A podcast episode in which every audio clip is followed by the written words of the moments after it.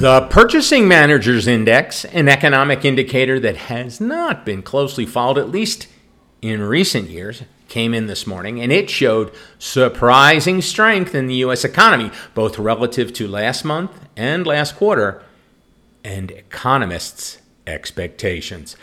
Good morning. This is your Financial Animal Buzz on business for Wednesday, October 25th, 2023.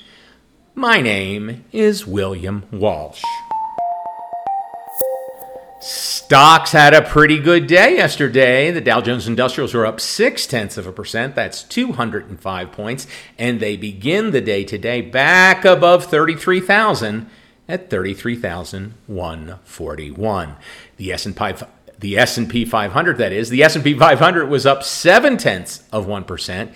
It closed at 4,248, up 31 points, and the Nasdaq Composite closed at 13,140, up 122 points, or 9 tenths of 1%. Bonds were mixed but traded in a tight range yesterday. The two year Treasury now yields 5 0.099%. That's up about four basis points. The yield on the 20 year Treasury was down about five ticks and now yields 5.146%. Oil had another bad day, or good day, depending on whether you're buying or selling. It was down $2.51 and closed at $83.53 a barrel. Gold sold off hard at the open, but fought back throughout most of the day. It finished with a not insubstantial loss of $4.10, and a troy ounce will now set you back $1,984. The earnings news was generally good after the closing bell last night. Microsoft and Alphabet both blew out their Wall Street expectations. Microsoft was expected to earn $2.65 a share on $54.5 billion in revenue. It reported just shy of $3 per share in earnings and 56.5 billion in revenue. Excellent numbers indeed out of Redmond. Google parent Alphabet also had a blowout quarter. It earned $1.55 per share versus expectations of $1.45 and saw revenues of 76.7 billion versus expectations of 75.9 billion dollars.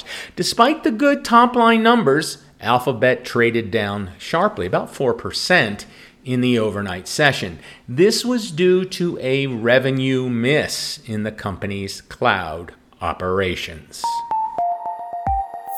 On the economic front, this morning we get building permits, new home sales, and crude oil inventories. And Federal, Federal Reserve Board Chairman Jerome Powell speaks this afternoon. As always, we will be here tomorrow morning to help you read all the tea leaves.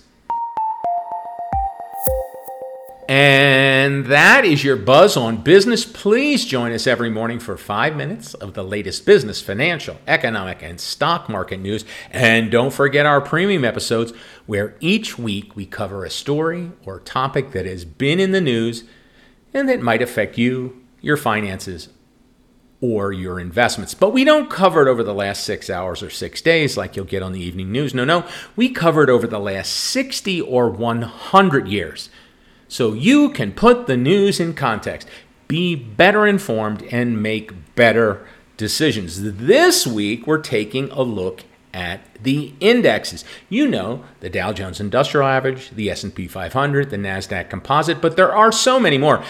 Honestly, when I was researching this story, I pulled up a list of all the indexes on my little quote machine and started to scroll to the bottom, and I never got there. There are hundreds of indexes, and we will cover the whole gamut from soup to nuts, where they come from, how they are used, how they are calculated, and what it all means. It's just for our premium subscribers, however.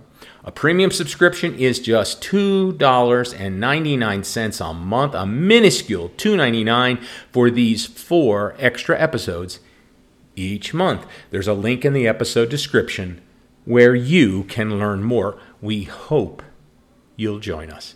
For financialanimal.com, I am William Walsh.